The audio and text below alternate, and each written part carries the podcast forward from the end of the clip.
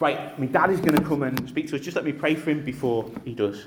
Father, we thank you once again, and we pray that you would open your word to us and open our hearts to it. Lord, I pray that what my dad is prepared is what you would say to us, and that you bless us and encourage us this morning. In your name, Jesus. Amen. Well, good morning, and uh, it's really great to see you all. And um, just like to say uh, thanks to Benga for doing the actions at the back there, and for Ben, this guitarist who I look up to. In more ways than one. And this is Pat's family. So, look, let, what I'm going to do, I'm going to ask them to just stand up and shout out your name. Okay. We know Pat. And Jen, I'm Jennifer, this is Jennifer, who is? who is Pat's granddaughter. It's Jill, Yeah. who's Pat's daughter-in-law. Uh, Will, it's Pat's great grandson. That's right. Yeah, good. Uh, Dan, the same as well. and grandson-in-law Ben. Well, there you go, that's great. And uh, we go back a long way, particularly the three here on the end. Um, so that's great. Let's just pray. Father, we do thank you again that we can come and gather around your word in this way. We just pray that you will speak to us through it as we come in your name. Amen. At quarter past 11 on the 2nd of June 1953, the coronation of Elizabeth II began. And during that three hour service, she ascended the throne to begin her reign as Queen of the United Kingdom, of Great Britain, and of Northern Ireland. I watched it on television. A 19 inch black and white television. We lived in a little sort of bungalow, and the whole estate were in there. Windows were open, people were outside. The only thing I enjoyed was the food. And the, uh, we did a bus trip, double-decker bus round the city. All the kids on the top deck to see the street parties that were going on. That was great, wasn't it? That was quite a while ago. Let me just put this back on again. It's gone up. Modern technology. Not like we had at the Buckingham Palace last night. That was great, wasn't it? Great. Well, you know, over 2,000 years ago, the King of Kings left his throne, his throne of glory, to fulfill his work of salvation. We read from Isaiah. When Isaiah wrote that, it was a prophecy it would happen. Now that we look back, we know that it has happened. So when we come to that passage, yes, we read it the way Isaiah wrote it, but we see it in a different light. Because we know that he was oppressed and afflicted. We know that he didn't open his mouth. We know that he was led like a lamb to the slaughter. And just like a sheep, he stood before those who were accusing him, and he said not a word. He was a sign, a grave of the wicked. We know that. He hung on a cross two criminals. And the rich in his death, he was put in a tomb that was, was never ever used before. It belonged to a rich man. Though he'd done no violence. And there was no deceit in his mouth. You see, his arrival was heralded by the, the host of heaven. We celebrate that at Christmas, don't we? We sing the carols. We read about it. But by the world's standards, it was a humble affair. And by the world's standards, sadly it still is. Philippians 2, verse 8. And being found in appearance as a man, he humbled himself by becoming obedient to death, even death on the cross. This was the fulfillment of the promise that God made to a, a fallen, fallen world. A world that would reject him. He knew that. But still he came. Why? Because he loved the world. Not the ways of the world. But he loves the people of the world. That's you and I. Everybody. John in his gospel tells us that This work of salvation started a long time before that first Christmas. John takes us back to before the days of creation. People say John doesn't give us the Christmas story. John does give us the Christmas story. He gives us more of the Christmas story than the other apostles do. We need to know all of this. That's why we have different accounts, so that we can understand the full picture. And we need to put these things together to help us see what really happened. In the beginning was the Word, and the Word was with God, and the Word was God, and He was with God in the beginning. Who's He speaking about?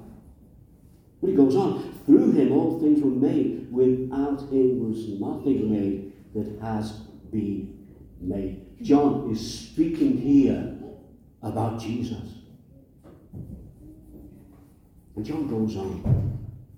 And he says this about him In him was life, and that life was the light of all mankind. The light shines in the darkness, and the darkness has not overcome it. John is still speaking about Jesus, the true light that came into the world as a baby born in Bethlehem. But he was there at the beginning and before creation.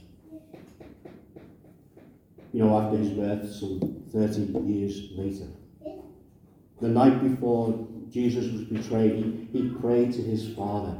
I want you to think again about these words that he prayed. These are important. John 17, verse 4 and 5. He said this I have brought you glory on earth. My finished work, the work you have given me to do. Now, Father, glorify me in your presence with the glory I had with you before the world began. In those few words, we have two, two very important events. We need to think about by finishing the work that you gave me to do. Glorify me in your presence with the glory I had before the world began. Two things to consider from that. One, he left his throne in order to do what needs to be done.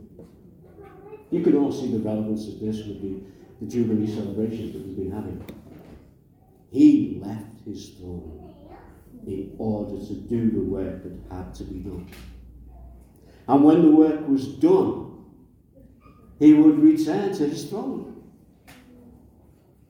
The death and resurrection of Jesus was the completion of his work of salvation, so that he could say with confidence those words as he hung on the cross, It is finished. John tells us in 19, verse 30. He says this Jesus said, It is finished. And with that, he bowed his head and gave up the Spirit. It's finished. At the end? No.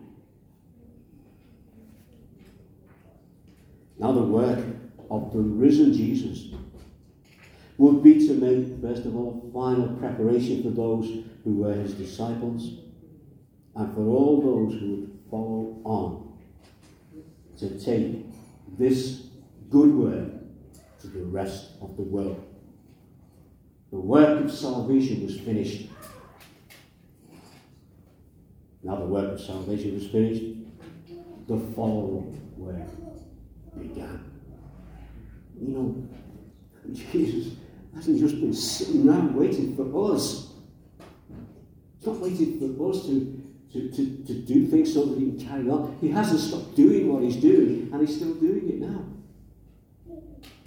This is what Jesus had said to his disciples before his crucifixion as he prepared them for his ascension. With words of reassurance, he told them, You don't have to worry. Why would he tell them you don't have to worry? Because they were worried. I knew they were worried. I knew they continued to worry. He's saying, look, you're going to have a lot of worries, but you don't have to worry. Does that make sense? I don't know. Maybe this is a Bob Dylan song, so maybe you get what I'm saying here? He said, My father's house has many rooms. And he goes on, he said, If that were not so, would I have told you that I'm going there to prepare a place for you? Then he went on, If I go and prepare a place for you, I will come back and take you to be with me, that you also may be where. You know the way to the place where I am going. While back we looked at Thomas.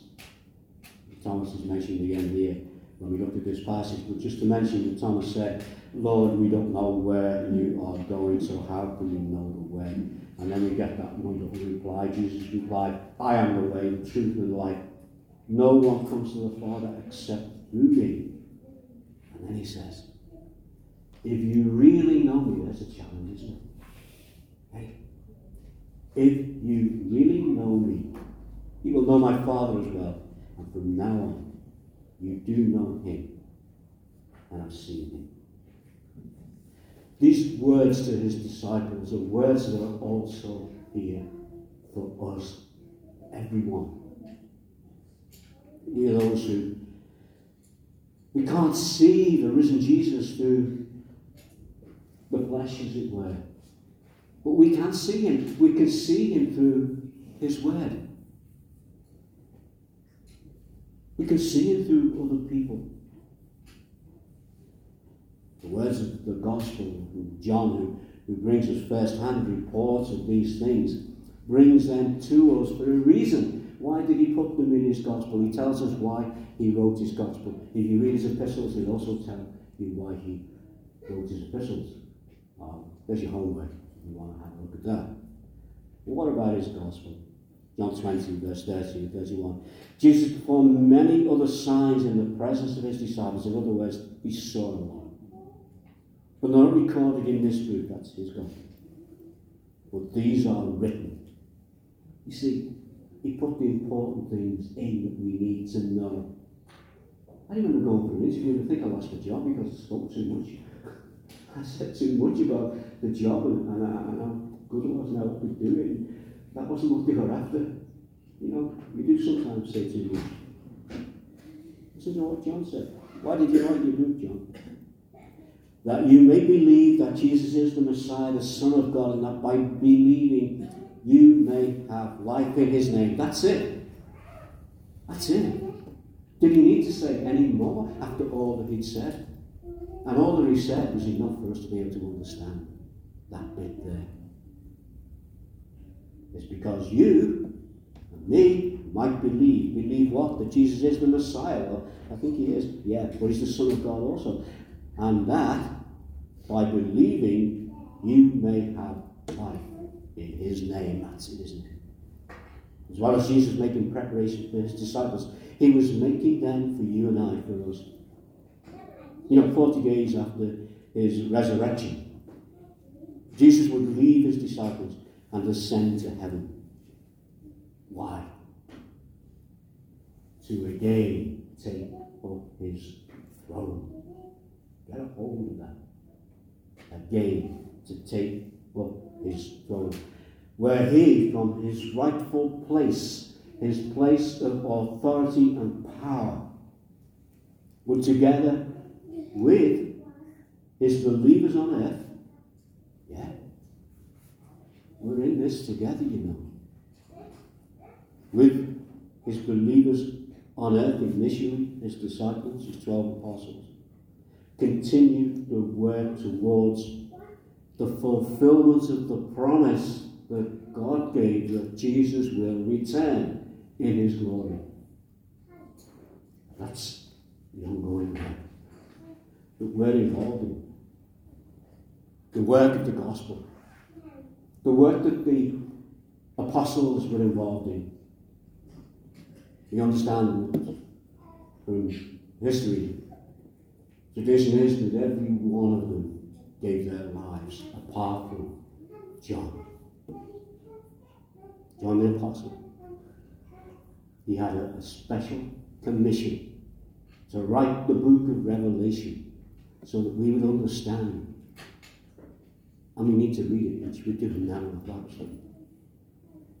This is the ongoing work of the one plan that has been in place. Acts 1 7 to 11. Listen to what Jesus said to his disciples. And then, when you hear them, take them on board as being spoken to you and me. He said to them, It's not for you to know the times or dates the Father has set by his own authority. But you will receive power when the Holy Spirit comes on you, and you will be my witnesses in Jerusalem and all Judea and Samaria and to the ends of the earth. After he said this, he was taken up before their very eyes. A cloud hid him from their sight. They were looking intently up into the sky as he was going, and when suddenly two men dressed in white stood beside them. Men of Galilee, they said, why do you stand looking up at the sky? This same Jesus who has been taken from you into heaven will come back the same way as you have seen him go. It's a full picture. Full plan. And the plan has still come, or still to come, to full fruition. Jesus was there in heaven when Adam sinned. You realise that? Didn't just appear in Bethlehem, he was there. He was there at creation. He was there when Adam sinned. Jesus left his throne to redeem guilty sinners by making himself the perfect sacrifice. Sacrifice that would open heaven's door. And his work continues in the hearts of those who have accepted him as their Saviour. In the meantime, keep your lives, this is Hebrews 13, verse 5. Keep your lives free from the love of money and be content with what you have. Because God has said, Never will I leave you, nor will I forsake you. He's with us through time. And if you are His, into eternity. and what's His work? He's our representative. In order to continue the work, he, he needed to return to his rightful place where he would make further preparation for those who believe in him. 1 Timothy 2 5, for there is one God, one mediator between God and mankind, and man, Christ Jesus. More than a representative, he's a mediator. We can communicate through him. He's also our advocate and he will speak on our behalf. Our prayers through Jesus go right to the throne of God. The Apostle John, who was there when Jesus ascended into heaven. This is what he tells us 1 John 2, verse 1. My dear children, he's older now. He's older. My dear children, I write this to you so that you will not sin. But if anybody does sin, we have an advocate with the Father, Jesus Christ, the righteous one. He is the atoning sacrifice for our sin. And not only for ours, but also for the sins of the whole world. You see, God loves the world. As I said, not the world's ways, but the people of the world. You and I. You can read that in John's Gospel. You know, we, we this weekend we've had a, a great privilege. We've had a privilege of being able to celebrate the 70th anniversary of Queen Elizabeth II. Been great, hasn't it? I know I've enjoyed it. And I know a lot of people have. It's great that we do that because we do need to celebrate the Queen and for who she is as a person. God knows how to Thank you, Lord. You know, when her reign ends, the throne will be empty. And another will sit upon it, be it a king or a queen. And they too will come and go. That is life. Apart from the one, the one who is the King of Kings. Do you realize this? He was never a prince. He was never a prince. He was always a king. Because that's who he is King of Kings. It's a it?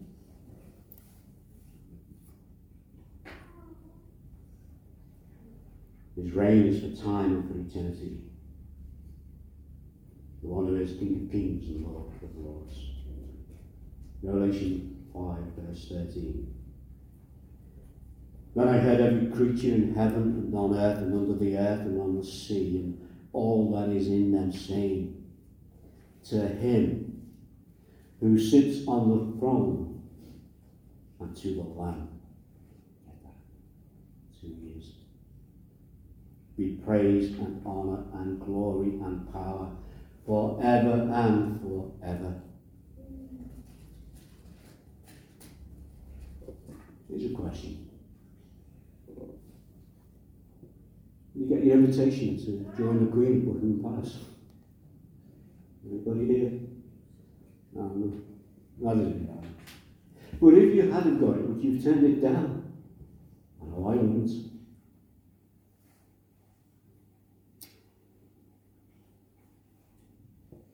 What about an invitation?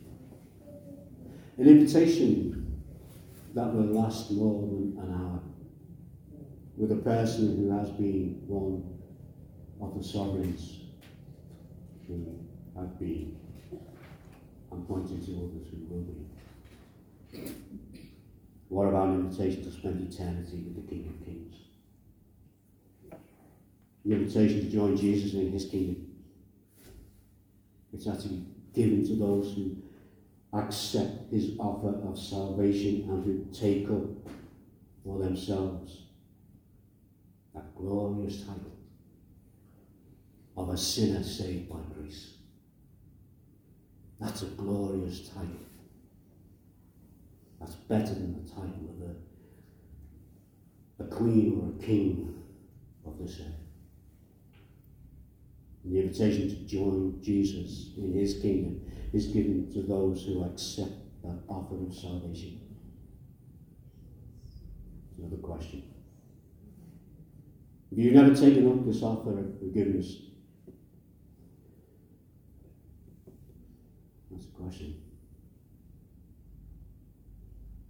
If you haven't, then as a guilty sinner, you will face him not as your Saviour, but as your judge. I'm going to finish by reading Philippians 2, verse 5 to 11. The question is Is this the one who is Lord of your life? Or are you still faltering before making that decision of coming to Him as a guilty sinner, putting your trust and faith in what He did when the King of Kings left His throne in glory to become your Saviour and then went back on your behalf to be with you till you are with him for eternity. Philippians 2, verse 5 through to 11. In your relationship with one another, I have the same mindset as Christ Jesus. This is Paul speaking. Who, being in the very nature of God, who he is, did not consider equality with God. He had that something to be used to his own advantage. It's humility. Rather, he made himself nothing by taking the very nature of a servant, being made in human likeness, and being found in appearance as a man. He humbled himself and became obedient to death, even death on a cross. He did that way, and it was finished. And the doors of heaven were opened. Therefore, God exalted him to the highest place and gave him the name that is above every name, that at the name of Jesus every knee should bow in heaven and on earth and under the earth, and every tongue acknowledge that Jesus Christ is Lord to the glory of God the Father. Pray. Father, we do thank you for the, the celebrations that we've been able to enjoy. We've celebrated the, the reign of Queen Elizabeth. We thank you for her and we continue to pray for her and her family. Lord Father, we thank you that this morning we've been able to come into the presence of the one who is the King of Kings, and we just pray that for us here, he is also the Lord of Lords. And Father, just speak to our hearts by the power of your Spirit as we've gathered around your word this morning. We ask that as we continue, that you will give us a joyous time as we continue to uh, enjoy fellowship together at this very important um, weekend for us as a nation. Lord Father, help us not to lose sight of the more important things when it comes to the things of God. We ask these things in the precious name of Jesus.